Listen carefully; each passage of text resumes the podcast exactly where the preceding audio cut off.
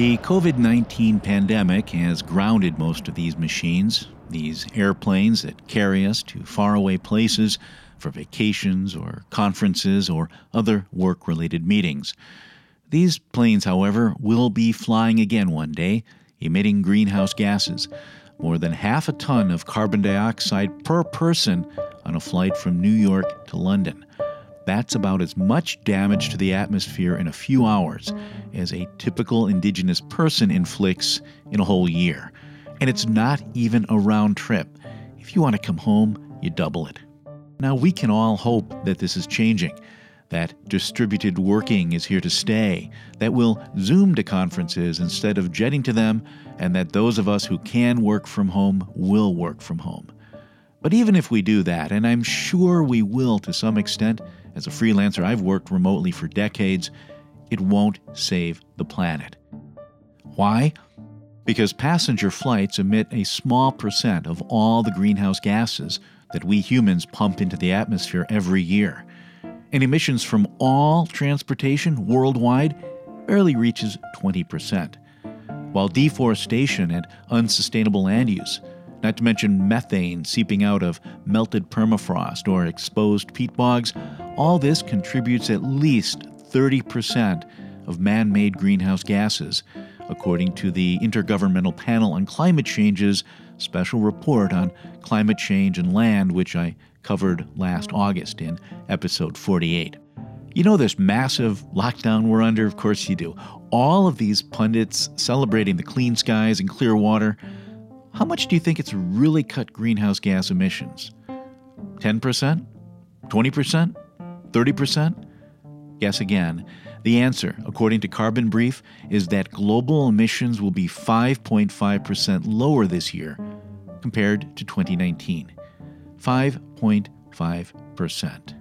Another question How deeply do we have to cut emissions if we're to prevent global temperatures from rising to the point at which climate models start going haywire and all bets are off.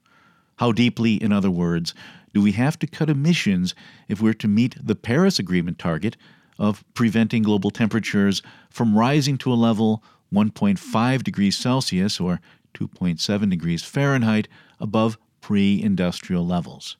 The answer, according to the United Nations Environment Programme's 2019 Emissions Gap Report, which I covered in December, is 7.6%. Every year, including this one, through to 2030.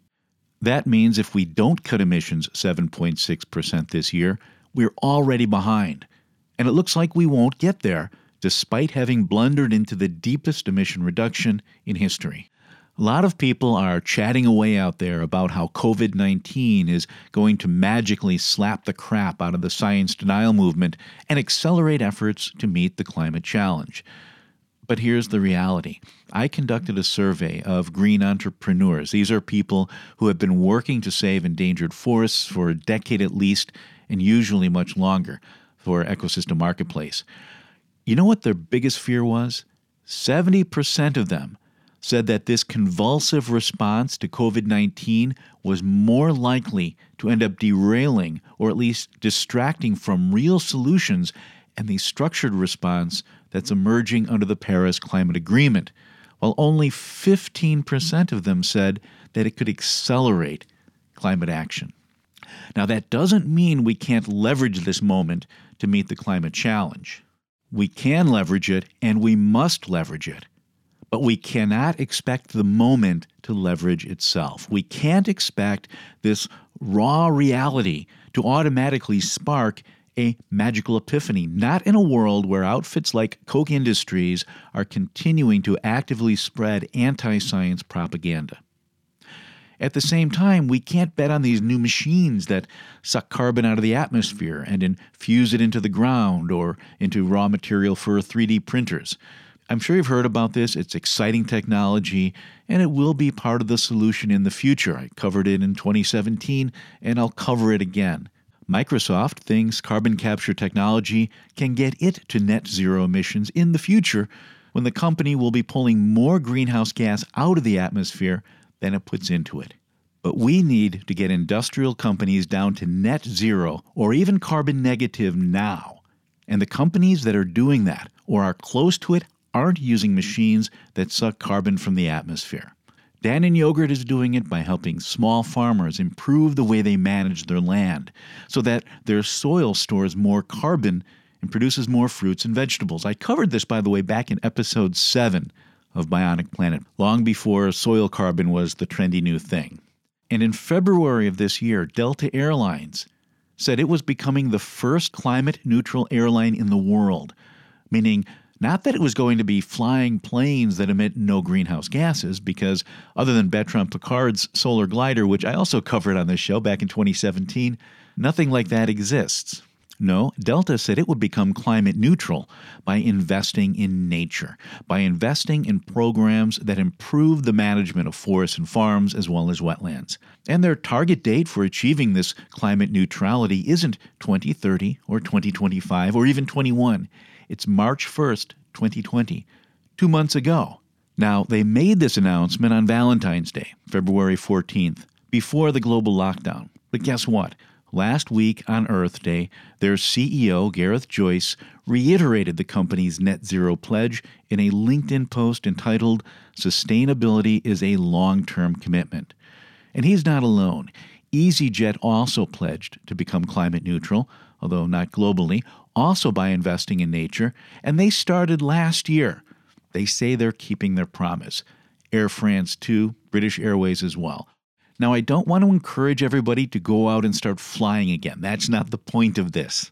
We really should fly less. We really need to reduce emissions at the source. But the point is that all of these companies are already moving towards climate neutrality, and many are there already and they're using technology to reduce their emissions directly by shifting to renewable fuels or lighter materials or better design, but they're getting to zero by using carbon finance to offset their emissions. The question, of course, is can we trust these offsets? Do they do what they say they do? It's a question I address quite often on Bionic Planet, but it's one I address from different angles all the time. And today I'm taking a specific look at how the Verified Carbon Standard, or VCS, handles carbon accounting at different scales. Now, if that sounds boring and wonky, don't worry because my guest, Naomi Swickard, actually makes it interesting. In fact, after speaking with her, a lot of things that used to make my head explode, well, they just make it itch a little bit. Man may be unwittingly changing the world's climate through the waste products of his civilization. There's a group of us now who are proposing that the Earth has actually entered a new epoch, and that is the Anthropocene. We know that the enemy is carbon, and we know its ugly face. We should put a big fat price on it, and of course, add to that, drop the subsidies. Earth, we broke it, we own it, and nothing is as it was. Not the trees, not the seas, not the forests, farms, or fields and not the global economy that depends on all of these. But we can restore it, make it better, greener, more resilient, more sustainable. But how? Technology? Geoengineering? Are we doomed to live on a bionic planet, or is nature herself the answer? That's the question we address in every episode of Bionic Planet, a podcast of the Anthropocene, the new epoch defined by man's impact on Earth. And today we speak with Naomi Swickard, who is the Chief Program Officer in charge of land based offsetting standards for Verra, which is the organization that oversees the Verified Carbon Standard, or VCS, among other initiatives. I caught up to her at year end climate talks in Madrid while this COVID 19 idiocy was still percolating in China. So keep that in mind that this interview predates the COVID 19 pandemic. And if you're wondering why it took me so long to get this up, well, quite frankly, I couldn't afford to do it sooner.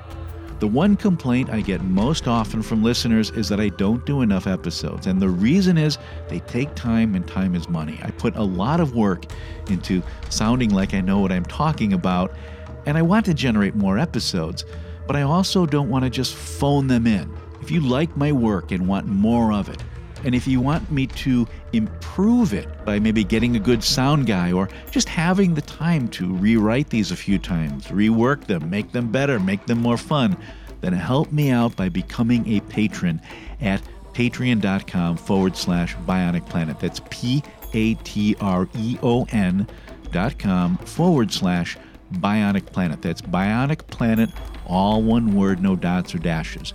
Patreon.com forward slash bionic planet. There you can support me for as little as $1 per episode, although more is always appreciated, and you could even put in a monthly cap. The address again is patreon.com forward slash bionic planet.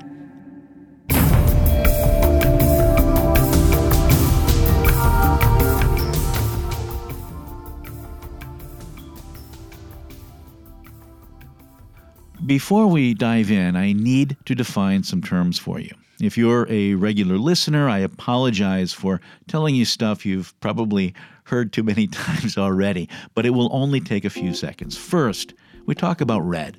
It's not the color, it's an acronym that I cover a lot on this show, and I covered it in detail in episodes 49, 50, and 51. The acronym is REDD, and it stands for Reducing Emissions from Deforestation and Degradation of Forests. It essentially means using carbon finance to save endangered forests in developing countries. If you add a plus to it and call it Red Plus, then you're sometimes including tree planting in developing countries or agroforestry and additional activities. If you're undertaking these activities in developed countries like the US or Europe, then it's called avoided deforestation or afforestation reforestation. Second, we distinguish in today's conversation between standalone projects and jurisdictional programs. Standalone projects usually work by addressing deforestation in a specific forest where there is a specific threat, while jurisdictional programs cover deforestation across entire states or provinces or even countries. They're totally different animals, but they have a lot in common and they can even coexist in the same place, and that's called nesting, where individual projects nest within jurisdictions. And all of these forest carbon programs and projects, they also exist alongside efforts to improve commodity supply chains, which we've also covered a lot on the show, but won't get into today. I mention all of this up front because when I sat down with Naomi in Madrid, she jumped right into the deep end. But don't worry, we paddle back into shallow water soon enough.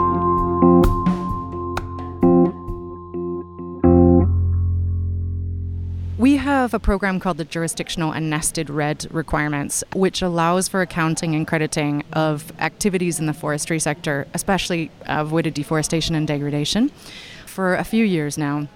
And the idea of that was really to drive finance to jurisdictional programs that were seeking to transact those units in markets, as well as to integrate those activities at a project scale. What we're doing essentially now is to revise and update that to really account for where we're at now in, in the red space. And things have changed significantly over the last few years.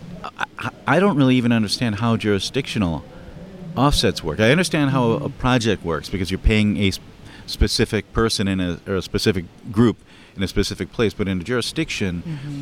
how can there be an offset at such a large scale? It's a good question, yeah. and and frankly, that's still untested. Much of the investment and the development of REDD programs, so at a national or subnational scale, to date have been with donor finance money mm-hmm. uh, or under the Forest Carbon Partnership Facility and and those have primarily been payment for readiness activities. And they're just now getting to the point that they're signing contracts to be able to pay for results. Mm. but those are not really designed for offsets. Right. So our jurisdictional and nested red or JNR program was specifically designed to try to create market ready offset um, offset credible units.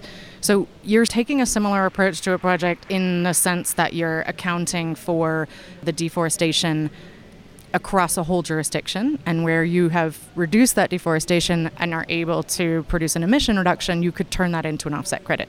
But there's a few additional things that you need to do to make sure that it's really ready to be offset quality rather than just a payment for results. You right. need higher level integrity in the baseline or reference level. You need to make sure that the jurisdiction has the right to those units and the ability to trade them, which you don't necessarily always have to have when it's a results based payment. Right. So at the moment, the offsets that are available in this space are from the project level. Yeah, maybe we can unpack that just a bit because I don't think everybody knows the difference between a payments for performance and an offset. And, point. uh, do, you want, do you want to explain that, or should I? Yeah. So, a results based payment uh, is largely being done from a donor or a multilateral organization. So, for example, the Norwegians have relationships uh, with a number of countries around the world, and they're expecting to see results and pay for them. But those results are not always in emission reductions. Some of those results are having the reference level in place or having policies in place or structures in place that ultimately will get us to emission reductions. So some payments have been made on that, and further payments will be made emission reductions achieved. But because you're paying the country rather than taking the unit and transferring it to another entity, which is then using it to offset or compensate for its emissions, you can be a bit looser with the requirements, or you don't necessarily need to have the unitization, the serialization of the Right. units on a traceable registry, because you don't necessarily need to track who's using and retiring that unit.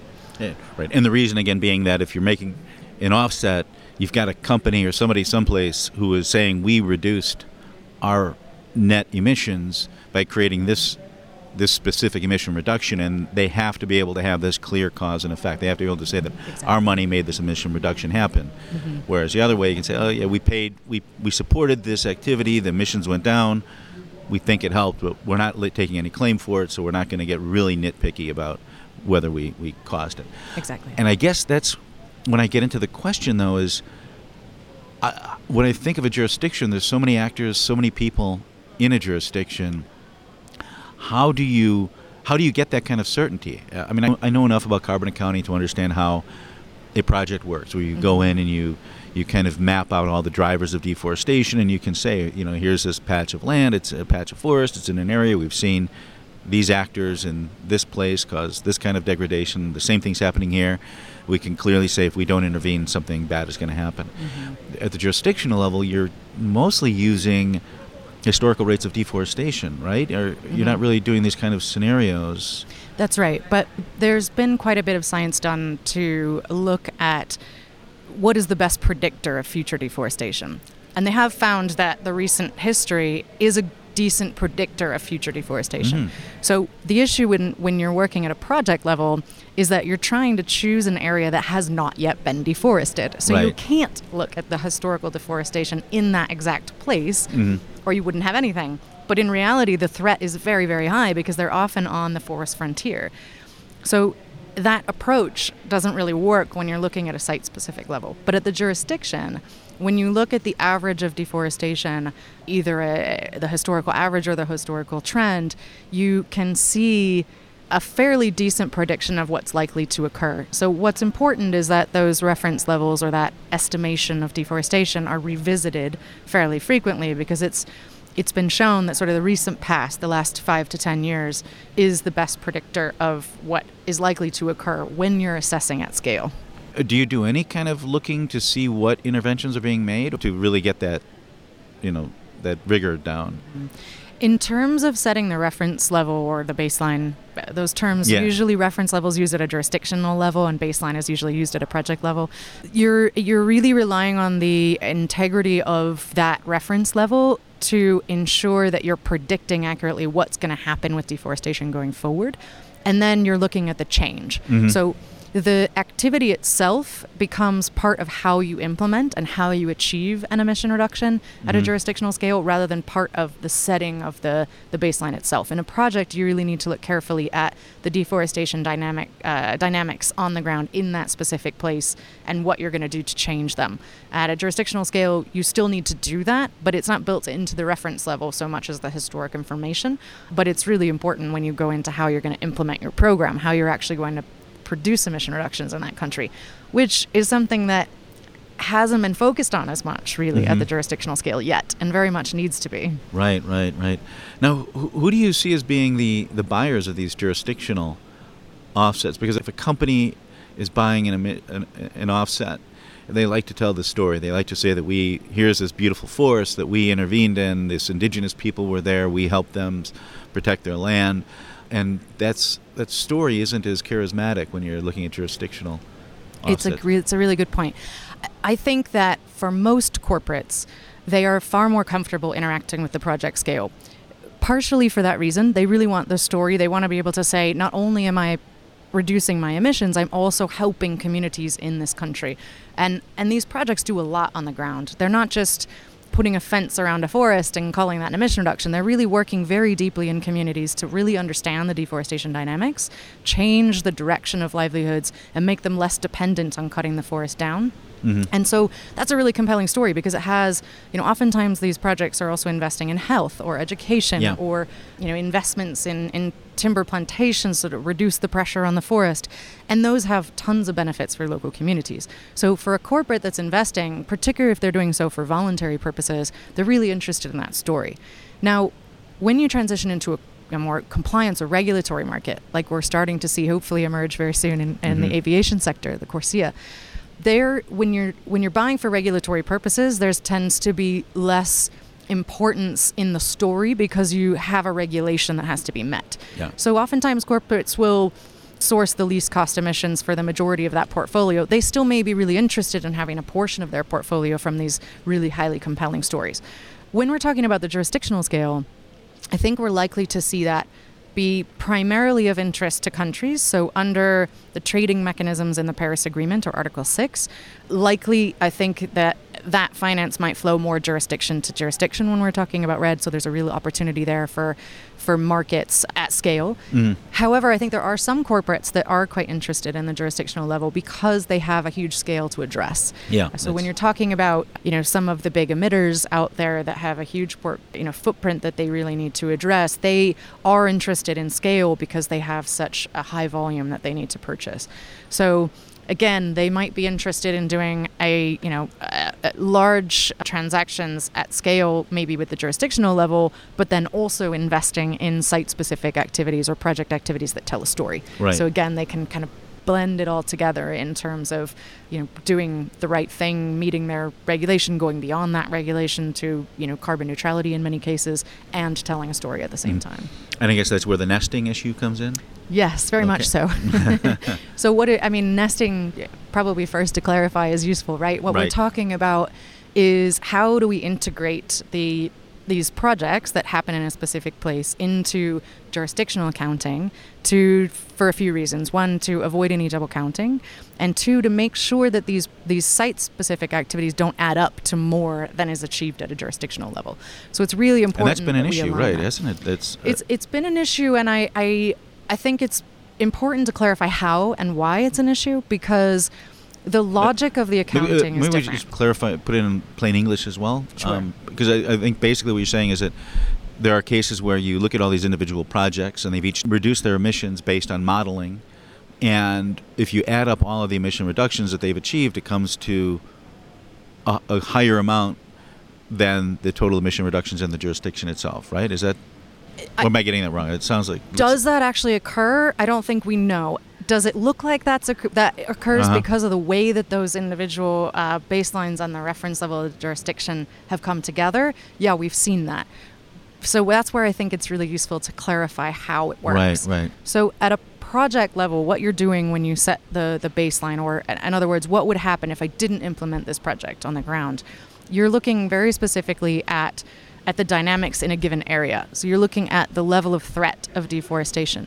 But you're also working on a small enough scale that you can do much finer grained analysis. Mm-hmm. So you're using higher resolution right. satellite data. You're using more specific emission factors. In other words, how much carbon is stored in this specific site. So you're mm looking very specifically at the ecological dynamics in that place and having an accurate number of the amount of carbon that's stored in that ecosystem.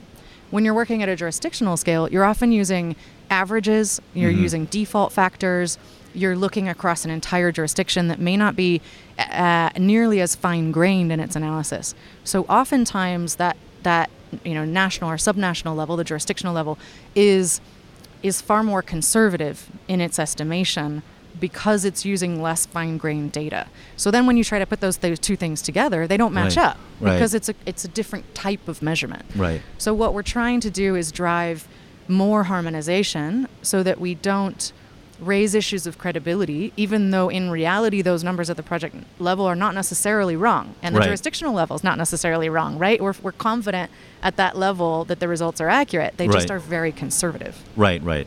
Okay, that makes a lot of sense because I've, I've heard this before, and I know that my own personal experience with certain projects, you know, the Suruí project is one that I, I know most closely.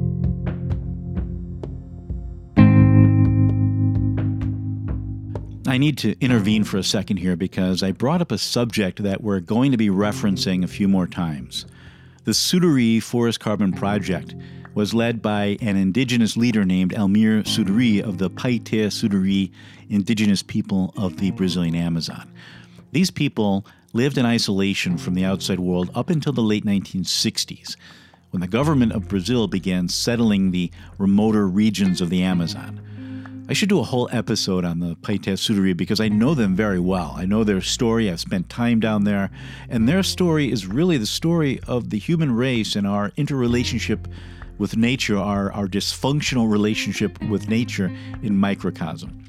At the time of first contact, the Paiter Suruí numbered 5,000 people but more than 90% of them died of tuberculosis and smallpox, diseases that Europeans were immune to because of years of living with animals, but against which the, the Paiter Suruí and other indigenous people had no immunity. Then came loggers chopping the forest that the Paiter Suruí called home. It's a fascinating story. I wish I could go into it more here, and I really would like to go into more detail in the future. For today's show, the important thing for you to know is that in 2009, their chief, Almir Suruí, created the world's first indigenous led Red Plus project using the methods that we're discussing on today's show. Basically, they worked with consultants and outside organizations, including Forest Trends, which publishes Ecosystem Marketplace. That's how I got to know them. They mapped the drivers of deforestation, the illegal logging that they were engaged in, and they came up with a baseline of deforestation that would occur if they didn't get funding to counter it. You know, what they needed was money to develop sustainable businesses like fish farming and handicrafts, and of course, monitoring the forest, hiring rangers, you know, indigenous people who would act as forest rangers. Long story short, the project worked really well. They got the money, they were developing these sustainable businesses, and then diamonds were discovered in their territory and the models just didn't hadn't accounted for that. Suddenly, they were overrun with diamond speculators uh, who co- colluded with some of the the same members of the Suruí. These tribes are not homogenous. You know, they're just like we are. They have their good guys and their bad guys. Uh, the local authorities wouldn't help them. Eventually, the project was put on hold. And they went from being the first indigenous led forest carbon project, great success story, to being the first forest carbon project that failed and that needed to access the VCS buffer pool, which we'll also be talking about on today's show.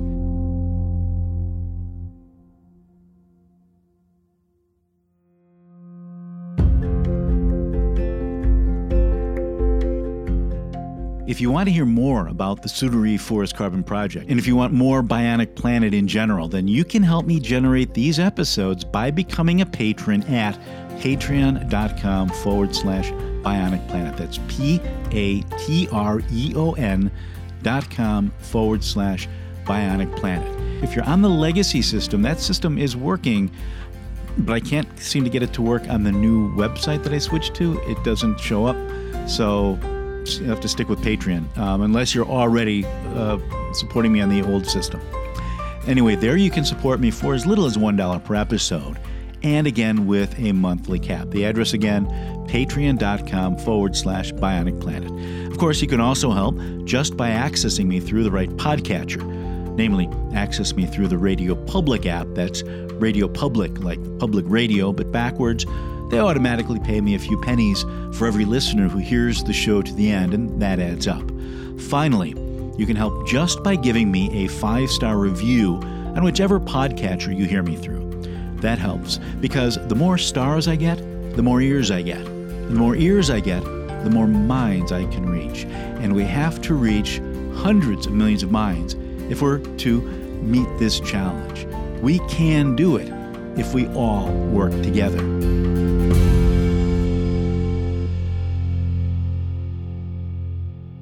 Now back to my interview with Naomi Swickard. We were discussing again the Suruí Forest Carbon Project. And in that case, the threats were clearly higher mm-hmm. than what people initially perceived. They didn't know that there was going to be diamonds discovered there, and they didn't know that the local authorities weren't really going to provide the law enforcement. There were so many factors that made ending deforestation there so hard. And I know a lot of projects are facing this, where they have security issues. Have, it's really a lot harder to end deforestation at these at the small scale than they realized. But at the same time, you hear this idea that the baselines are maybe have been set too aggressively, and and, and it turns out that's not not necessarily the case. Yeah, exactly. And in Suruí, you could probably say that that baseline was in fact significantly underestimated. Yeah. So, yeah, it's it's a good point. I think that it also just emphasizes why this nested architecture is so important because you do need the involvement of the jurisdiction. You do need that political commitment Yeah. to addressing deforestation at scale because the government has a, a very specific and unique role to play. They need to set the policy, they need to set the regulation, the enabling environment whereby you can add on to that this private investment or you know nonprofit investment into communities that are working very specifically on those site scale dynamics. And without those two things working together you know you you can have pressures that that make things difficult. The most dynamic system the most effective system going forward i think is going to be a combination of those two because the government can then you know make sure that the accounting is adding up at, at the at the governmental level set the right policies and instruments and hopefully be able to you know increasingly be able to enforce them Mm. but it's also really important that we have that site level activity because a government doesn't have the ability to work with every single community across its forest estate. Right. And oftentimes, the drivers of deforestation, some of them can be addressed at a national level. So, for example, Indonesia's moratorium on logging. That's mm-hmm. a great example of what government can do. But they don't have the ability to say that in this particular community, what's driving that deforestation. And it might be a completely different driver. It might be more slash and burn agriculture, and it's not about you know logging. It might be more community resources. So by working specifically in that site and with that community, you can help the community members decide how they want that future to change and what types of activities they would like to see in order to help leave the forest standing. And that's very, very difficult for a government to do across across Right, the whole right. country. So the combination of those two things can help us to drive significant finance to local areas, to local communities in combination and, in, and, and hopefully harmonized with what the government is trying to do. And that's again the big challenge. How do you harmonize this? Right. And uh, how do you harmonize it? That's, uh, yeah, it's a good question, Yeah. one we've been working on for a long time. you know, when we started out, we had this idea that the most effective way to do that would be to essentially spatially model where deforestation was occurring across the jurisdiction. So, in other words, when you're when you're coming up with that that reference level or the deforestation at a jurisdictional scale, you're also looking at predicting where the deforestation would occur. That unfortunately is is far too complex for most mm-hmm. governments. You know, we need to meet them at an earlier stage to to make sure this is really viable and that we're you know we're driving most of the finance into mitigation and not into consultants designing models right Right, yeah, so yeah. I, that's one of the, the changes that's really occurred is really just thinking you know we need we need to simplify it and so what we're thinking now and, and what's in our, our consultation that was just released is that instead of doing this sort of complicated modeling, we're saying let's start with the jurisdictional reference level and then allocate that down. And you can use a really, really simple approach to do that. You know, one example would be to say, if you map where deforestation has occurred in the last you know year or last five years, and then you just say it's most likely that the next set of deforestation is going to occur within one kilometer of that. Mm-hmm. You would because the roads are there and everything. roads and mm-hmm. access and Right. patterns of deforestation, they tend to expand out from existing deforestation, mm-hmm. right? So if you just use that as a model, then a project that's in a specific place would say, okay, I'm within this distance of this previous deforestation. That's going to be my baseline going forward. That's one approach. It's an example. In reality, there's a few more factors that are Right. generally used, but we can make those very simple and still hopefully end up with the ability to really recognize where deforestation is occurring in that jurisdiction. Because the challenge is you could take an even more simple approach. You could just say, okay, I've got, you know, 500 hectares of deforestation across my whole jurisdiction and I've got, you know, 200 hectares left. I'm just going to divide that out, call it good, right? Right, right. The problem with that is you would then be saying that the deforestation rate is the same in every plot of every parcel across your whole country, which we know is not the case, Right. right? There are hotspot areas. There are places that are extremely threatened, and there are those that are are very remote and, and don't face as much threat. So we want to make sure that we're driving the incentive to invest in places with a high threat of deforestation, mm-hmm. rather than driving an incentive to invest somewhere that there's there's no threat of deforestation.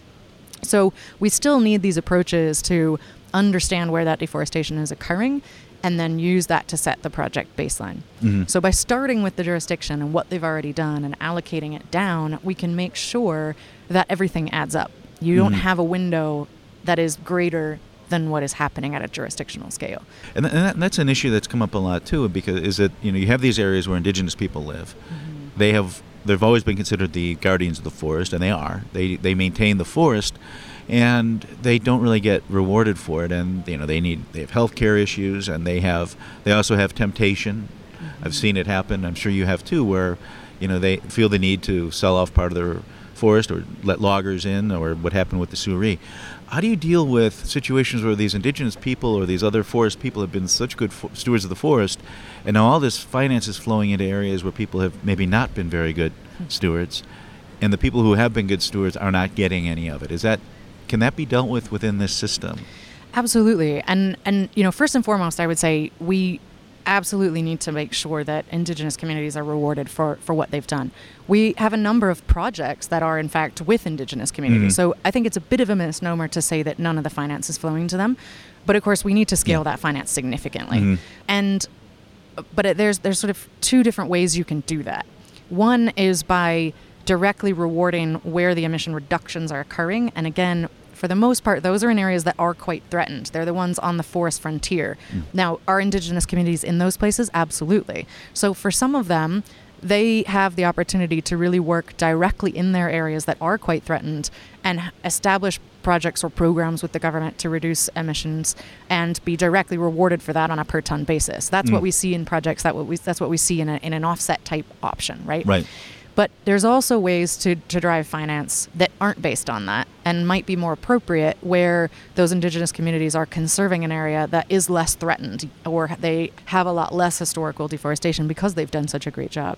And that might better be done through benefit sharing mechanisms. So some of the finance from from the achievement of these programs can be directed to those communities under a benefit sharing plan while you still make sure that you're also rewarding those that are directly undertaking activities in high threat areas. Mm-hmm. So those don't have to be mutually exclusive. You can do both and a good structure that that a government can really put in place would would do both of those things. Which is kind of what the state of Acre did. I was Yeah. just going to mention Brazil. yes. So Brazil has taken a really interesting approach, not just Acre, but the Amazon states together, where they've essentially undertaken an allocation, not just of the, the reference level, but to figure out who should benefit from that. And so there's a portion that's sort of reserved for indigenous communities, there's a portion reserved for government, there's a portion reserved for uh, protected areas and for private sector. I might be missing something. And in I think there is a, oh, there is one other, the, these agro, there's one other, yeah, there is another constituent, but Yeah.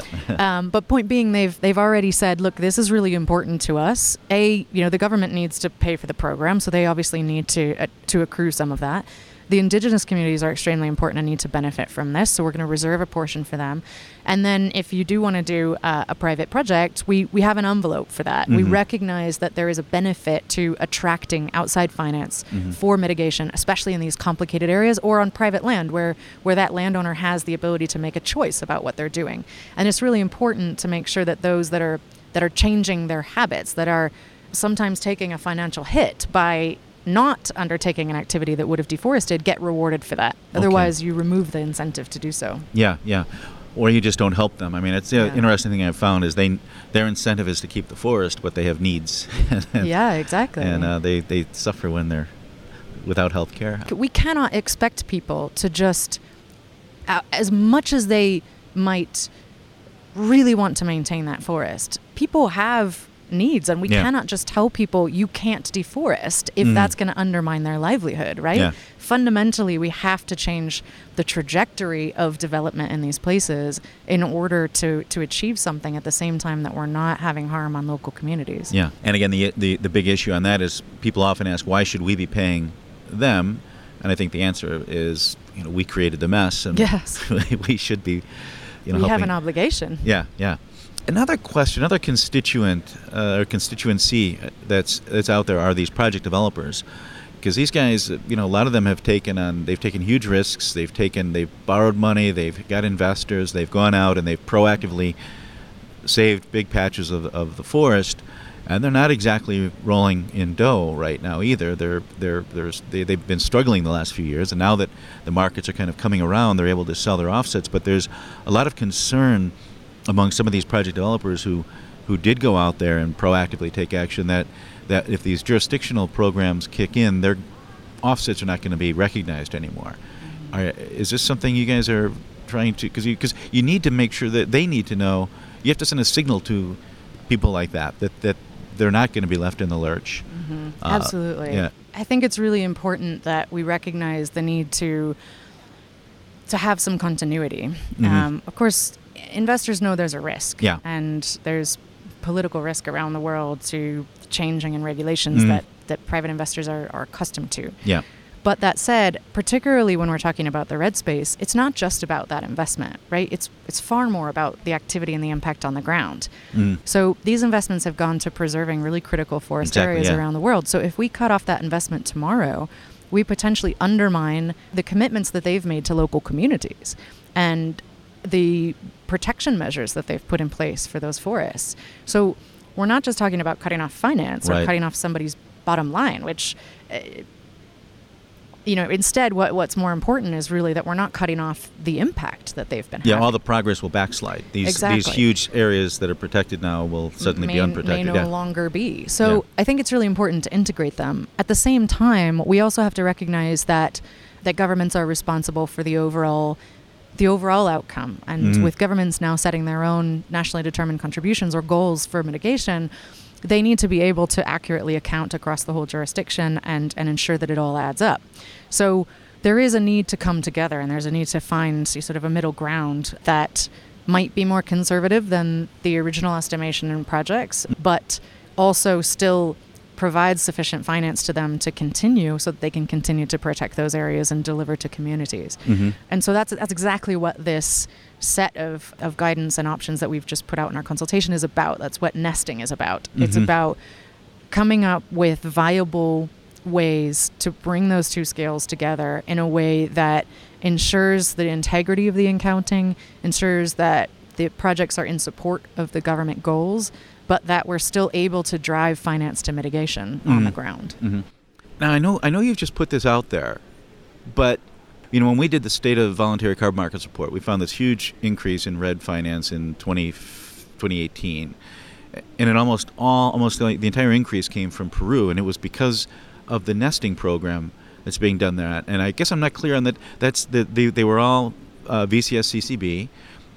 But was this your nesting, or was this a government initiative? How, um, what, what was it? What exactly was that, and how does it relate? What lessons are in that that you know? Yeah, can- so there's a couple countries that have come quite far already in their approach to nesting. So Peru and Colombia have kind of been leading the way. Mhm. And Peru has set in place a number of regulations and concepts around how they're intending to integrate projects into their government approach. They're still kind of figuring out the, the last details of that, and, Mm. and particularly this allocation element I was talking about earlier. How do you allocate down from the jurisdictional reference level to what does a project uh, Mm. achieve in, and what's the project baseline in that context? So, because they knew there was a lack of, of full clarity on that, they said, we know that the projects need certainty. We know that the projects need recognition and a transitional period. And they, in fact, issued a letter to those projects that said, We recognize that you exist and are legitimate, and we recognize that you can use your existing project baseline for a certain period of time. And that gave the investors the certainty that the units, uh, the credits being produced from those projects up through, I think it's through the end of 2020. It might be, yeah, I think it's through the end of 2020, Mm, are are going to be fully accounted for by the government. So Mhm. they will deduct that from what the government has achieved and ensure there's no double counting. So that was a big step. So even though it's not yet a fully nested architecture, they're working on that and they plan to have that in place by 2021. It gave the certainty that those units would not be double counted and that Mhm. was fundamental to the investment and that's why we've seen so much go into Peru. So I think it's a really powerful example Mhm. of how once we get this architecture in place and have clarity over how the accounting at both scales is going to be implemented and that the government you know is is recognizing these units and interested in continuing that private sector investment because it helps them achieve their targets it help helps them address deforestation that d- can drive significant finance it's very attractive to a private sector actor that wants to invest in this Mm. to have that certainty Right, right.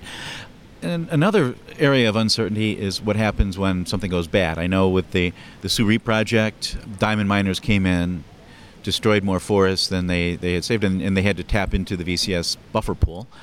And at the same time, we have all these fires going on in the Amazon and, and the Congo area Indonesia. too, and Indonesia. So, what happens? You've got you've, you've got these projects, you've got this money going into it, and then what happens if a fire comes along? I guess there's 2 Mhm. questions: is you know how does, uh, or maybe they're related. Is is does Mhm. the buffer pool handle the fires? What happens if there's if Yeah. there's something catastrophic like this? How do you make sure the money isn't just right? Not, not the money not going up in smoke, but how do you how do you make sure that you're still preserving the forest when you've got all these Yeah. natural forces? Yeah, you know, it, it's challenging, right? No. But I think there's two parts to it. There's how does the buffer system work, and then Mm. there's what's actually happening on the ground. So, in terms of how it works, essentially what we do, there's a, a tool called the non permanence risk tool. And it's applied to every project at validation and at every verification. And it assesses the risk that something is going to undermine that, that place or, or the, the carbon stocks on which those units are based.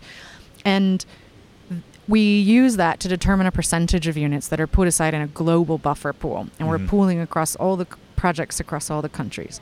So, in the case that you do have a loss, like what happened in Suruí, we can then use the buffer to compensate for any credits that have been lost on the ground, making sure that the investment that was made in the credit is still real, that that emission reduction was still real.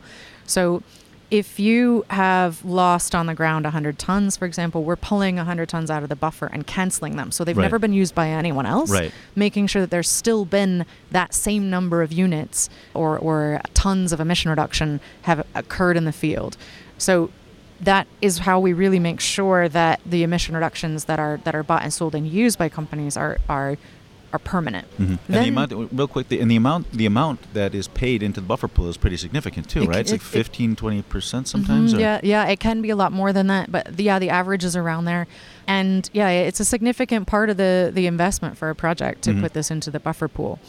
The other thing that I think is really interesting to talk through is is how effective the projects have actually been at stopping some of this. So Mhm. we do have examples where you know they just weren't able to address the forces and when you're talking about diamonds it's very difficult to overcome that right Yeah.